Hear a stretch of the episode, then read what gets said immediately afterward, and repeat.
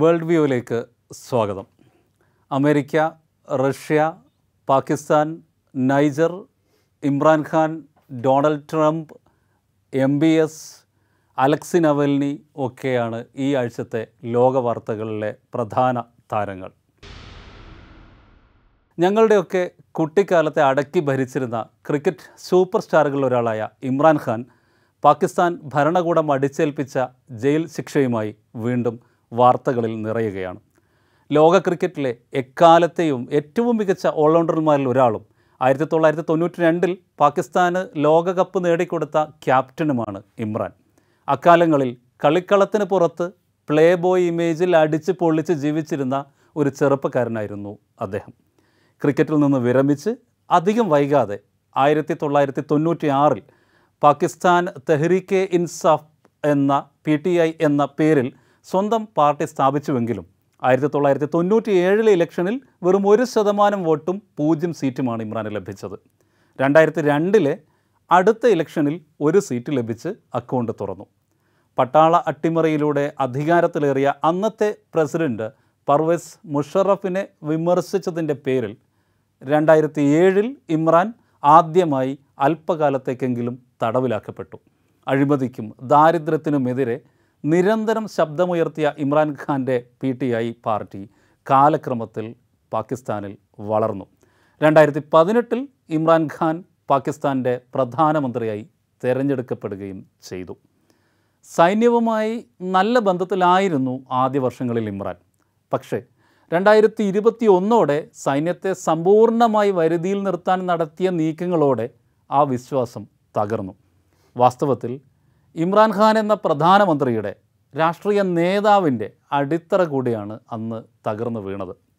രണ്ടായിരത്തി ഇരുപത്തി ഒന്ന് ഏപ്രിലിൽ ആ രാജ്യത്തിൻ്റെ ചരിത്രത്തിലാദ്യമായി അവിശ്വാസ പ്രമേയത്തിൽ പരാജയപ്പെട്ട് പുറത്താക്കുന്ന പ്രധാനമന്ത്രിയായി ഇമ്രാൻ മാറി.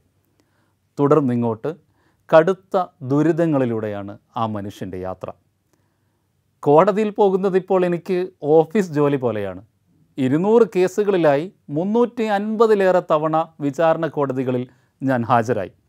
ഇമ്രാൻ ഇത് പറഞ്ഞത് നാലഞ്ച് ദിവസങ്ങൾക്ക് മുമ്പ് രണ്ടായിരത്തി ഇരുപത്തി മൂന്ന് ഓഗസ്റ്റ് അഞ്ചാം തീയതിയാണ്.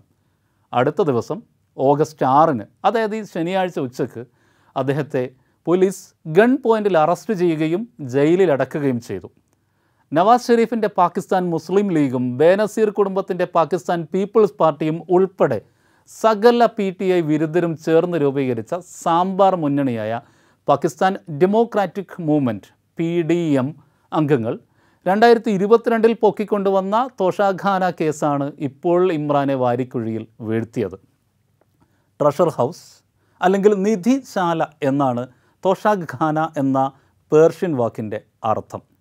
പാർലമെൻറ്റ് അംഗങ്ങളും ഭരണാധികാരികളും ഉദ്യോഗസ്ഥരും ഉൾപ്പെടെയുള്ളവർക്ക് ലോകത്തിൻ്റെ ഏത് ഭാഗത്തുനിന്ന് ലഭിക്കുന്ന പാരിതോഷികങ്ങൾ ആയിരത്തി തൊള്ളായിരത്തി എഴുപത്തി നാലിൽ സ്ഥാപിതമായ ഈ ഗവൺമെൻറ് ഡിപ്പാർട്ട്മെൻറ്റിൽ സമർപ്പിക്കുകയും അതവിടെ സൂക്ഷിക്കുകയും ചെയ്യണമെന്നാണ് പാകിസ്ഥാനിലെ നിയമം. ഇത് ലംഘിച്ചുകൊണ്ട് ഇമ്രാൻഖാൻ തനിക്ക് വിദേശ രാഷ്ട്രങ്ങളിൽ നിന്ന് ലഭിച്ച സമ്മാനങ്ങൾ പൊതുമാർക്കറ്റിൽ വിറ്റ് കാശാക്കി ആ വിവരം ഇലക്ഷൻ കമ്മീഷനെ അറിയിച്ചതുമില്ല എന്ന നിലയിലാണ് പി ഡി എമ്മിൻ്റെ ആളുകൾ കൃത്യം ഒരു വർഷം മുമ്പ്, അതായത് രണ്ടായിരത്തി ഇരുപത്തിരണ്ട് ഓഗസ്റ്റിൽ ഇമ്രാനെതിരെ ഇലക്ഷൻ കമ്മീഷനിൽ കേസ് ഫയൽ ചെയ്തത്. രണ്ട് മാസങ്ങൾക്കുള്ളിൽ അതിവേഗം കമ്മീഷൻ ഇമ്രാനെ ഡിസ്ക്വാളിഫൈ ചെയ്യുകയും ക്രിമിനൽ പ്രൊസീഡിങ്സിനായി വിചാരണ കോടതിക്ക് കേസ് കൈമാറുകയും ചെയ്തു. തനിക്ക് ലഭിച്ച നാല് സമ്മാനങ്ങൾ തോഷാഖാനയിൽ നിന്ന് ഇരുപത്തി ഒന്നര മില്യൺ രൂ പാകിസ്ഥാനി രൂപ വില കൊടുത്ത് വാങ്ങുകയും അമ്പത്തിയെട്ട് മില്യൺ രൂപയ്ക്ക് പൊതുമാർക്കറ്റിൽ വിൽക്കുകയും ചെയ്തുവെന്നും പൊതുനിക്ഷേപത്തിനും റോഡ് വികസനത്തിനുമാണ് ആ തുക ഉപയോഗിച്ചതെന്നുമാണ് ഇമ്രാൻ നൽകിയ വിശദീകരണം. ഇമ്രാൻ്റെ വീട്ടിലേക്ക് തന്നെയുള്ള റോഡാണിത്, പബ്ലിക്കിന് കൂടി ഉപകാരപ്പെടുമെന്നാണ് സൂചന. ഇതിൻ്റെ തീർപ്പായാണ് വിചാരണ കോടതി ഇമ്രാനെ കുറ്റക്കാരനായി വിധിച്ചതും മൂന്ന് വർഷത്തേക്ക് ജയിലിലടച്ചതും. അതേസമയം നമ്മുടെ രാഹുൽ ഗാന്ധിയുടെ കാര്യത്തിലുണ്ടായ നടപടികളുമായി അതീവ സാമ്യം പുലർത്തുന്ന രീതിയിലാണ് കാര്യങ്ങളുടെ പോക്ക് എന്ന് പറയാതെ വയ്യ. അല്ലെങ്കിലും അന്തർനാടകങ്ങളുടെ കാര്യത്തിൽ ഇന്ത്യയും പാകിസ്ഥാനും നല്ല സഹോദര്യം എന്നും പുലർത്താറുണ്ടല്ലോ. ഇമ്രാൻ തെറ്റുകാരനാണെങ്കിൽ നീതിപൂർവം നിയമം അതിൻ്റെ വഴിക്ക് തന്നെ പോകട്ടെ, അതങ്ങനെ തന്നെ വേണം. അങ്ങനെയെങ്കിൽ അദ്ദേഹം ബാറ്റ് സ്വന്തം സ്റ്റമ്പിലേക്ക് അടിച്ച് ഹിറ്റ് വിക്കറ്റായി ഔട്ടാകുകയാണെന്നും പറയാം. എന്നാൽ അമ്പയർമാർ കൂടി ഉൾപ്പെട്ട കള്ളക്കളിയിൽ തെറ്റായ തീരുമാനത്തിലൂടെ അദ്ദേഹത്തെ ഔട്ടാക്കുകയാണോ എന്ന സംശയം ബാക്കി നിൽക്കുന്നുണ്ട്. കാരണം പാകിസ്ഥാനിൽ രണ്ട് മൂന്ന് മാസങ്ങൾക്കുള്ളിൽ പൊതു തിരഞ്ഞെടുപ്പ് നടക്കാനിരിക്കുകയാണ്. ഇപ്പോൾ അവരുടെ നാഷണൽ പാർലമെൻറ്റ് ഡിസോൾവ് ചെയ്ത് കഴിഞ്ഞു.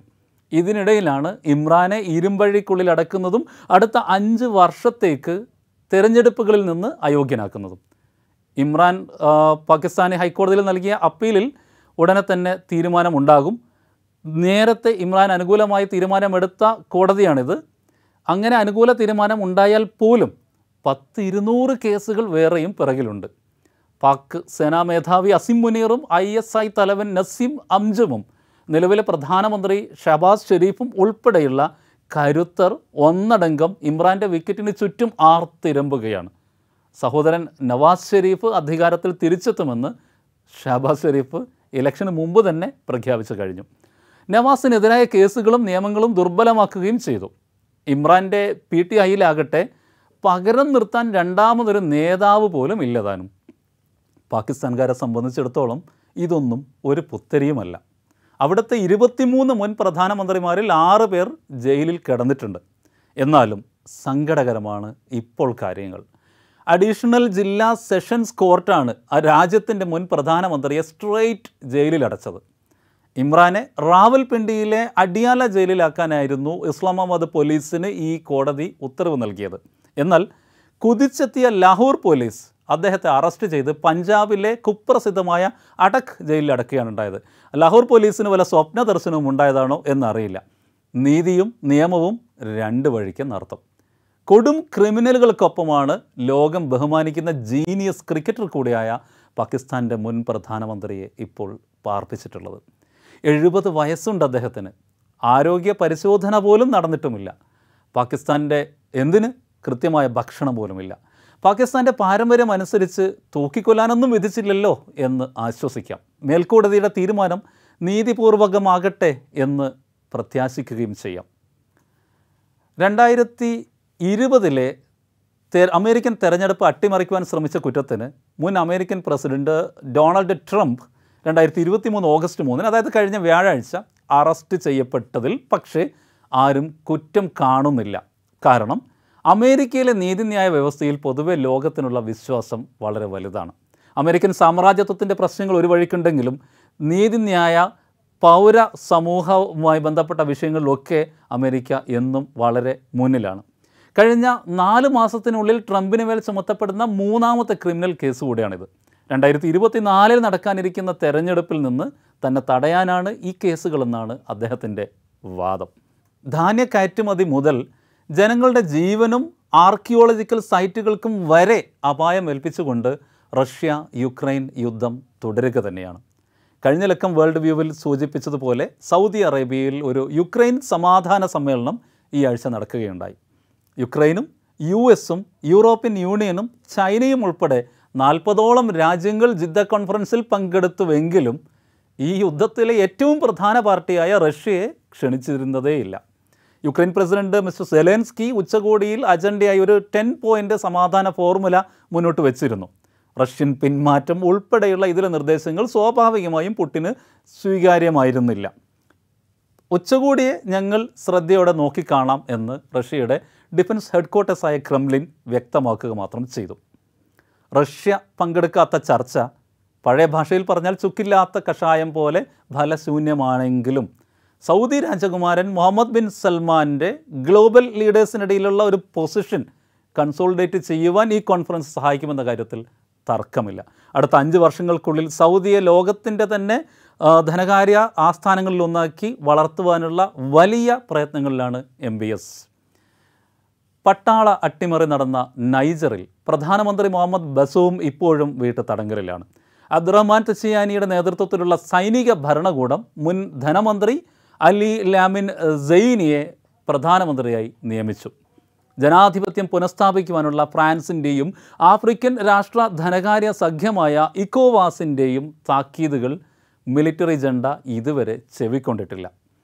സൈനിക ഭരണകൂടം നിലനിൽക്കുന്ന അയൽ രാജ്യങ്ങളായ ബുർക്കിനോ ഫാസോയും മാലിയും നൈജർ സൈനിക ഭരണകൂടത്തിന് പിന്തുണ പ്രഖ്യാപിക്കുകയും ചെയ്തു. നൈജറിനെ തൊട്ട് കളിച്ചാൽ അത് യുദ്ധമായി തങ്ങൾ കണക്കാക്കും, തങ്ങൾക്കെതിരെയുള്ള യുദ്ധം കൂടിയായി കണക്കാക്കും എന്നാണ് മാലിയിലെയും ബർക്കിന ഫാസോയിലെയും മിലിറ്ററി ഭരണാധികാരികളുടെ വെല്ലുവിളി. ചുരുക്കത്തിൽ അടുത്ത ദിവസങ്ങളിൽ ഈ പടിഞ്ഞാറൻ ആഫ്രിക്കൻ മേഖലയിൽ പ്രശ്നങ്ങൾ കൂടുതൽ വഷളാകാൻ തന്നെയാണ് സാധ്യത. റഷ്യൻ ജനാധിപത്യവാദിയും വ്ളാഡിമിർ പുടിൻ്റെ കടുത്ത വിമർശകനും അഴിമതി വിരുദ്ധനുമായ അലക്സി നവേൽനി രണ്ട് കേസുകൾ ചാർത്തി കിട്ടി കൊടും ഭീകരർക്കൊപ്പം മോസ്കോയിൽ പത്ത് വർഷത്തെ തടവിൽ കഴിയുകയാണ്. കഴിഞ്ഞ ദിവസം അദ്ദേഹത്തിൻ്റെ തടവ് പത്തൊൻപത് വർഷം കൂടി നീട്ടിയതായി റഷ്യൻ പാവക്കോടതിയുടെ ഉത്തരവുണ്ടായിരിക്കുന്നു. രാജ്യദ്രോഹമാണ് പുതുതായി ലഭിച്ച അലങ്കാരം, എല്ലാ ഏകാധിപതികളും എല്ലായിടത്തും പ്രയോഗിക്കുന്ന ഒരേ ആയുധം. രണ്ടായിരത്തി ഇരുപത്തി ഒന്നിൽ വിഷവാതക പ്രയോഗത്തിലൂടെ തൻ്റെ ജീവനെടുക്കാൻ നടന്ന ശ്രമത്തെ അത്ഭുതകരമായാണ് നവൽനി അതിജീവിച്ചത്. ഇപ്പോൾ മുപ്പത് കൊല്ലത്തെ കാരാഗൃഹവാസം. ലോകത്തെ ഏറ്റവും ശക്തനായ ഏകാധിപതിക്ക് മുമ്പിൽ തരിമ്പ് മൊട്ട് വിറക്കാത്ത മഹാനായ ആ പോരാളി അടിച്ചമർത്തപ്പെടുന്ന ഏതൊരു ജനതയുടെയും ആവേശമാണ്. അലക്സി നവൽനിക്ക് അഭിവാദ്യം നേർന്നുകൊണ്ട് ഈ എപ്പിസോഡ് അവസാനിപ്പിക്കുകയാണ്. നല്ല വാർത്തകൾ പിറക്കട്ടെ അടുത്ത വാരത്തിൽ എന്ന് ആശംസിക്കാം.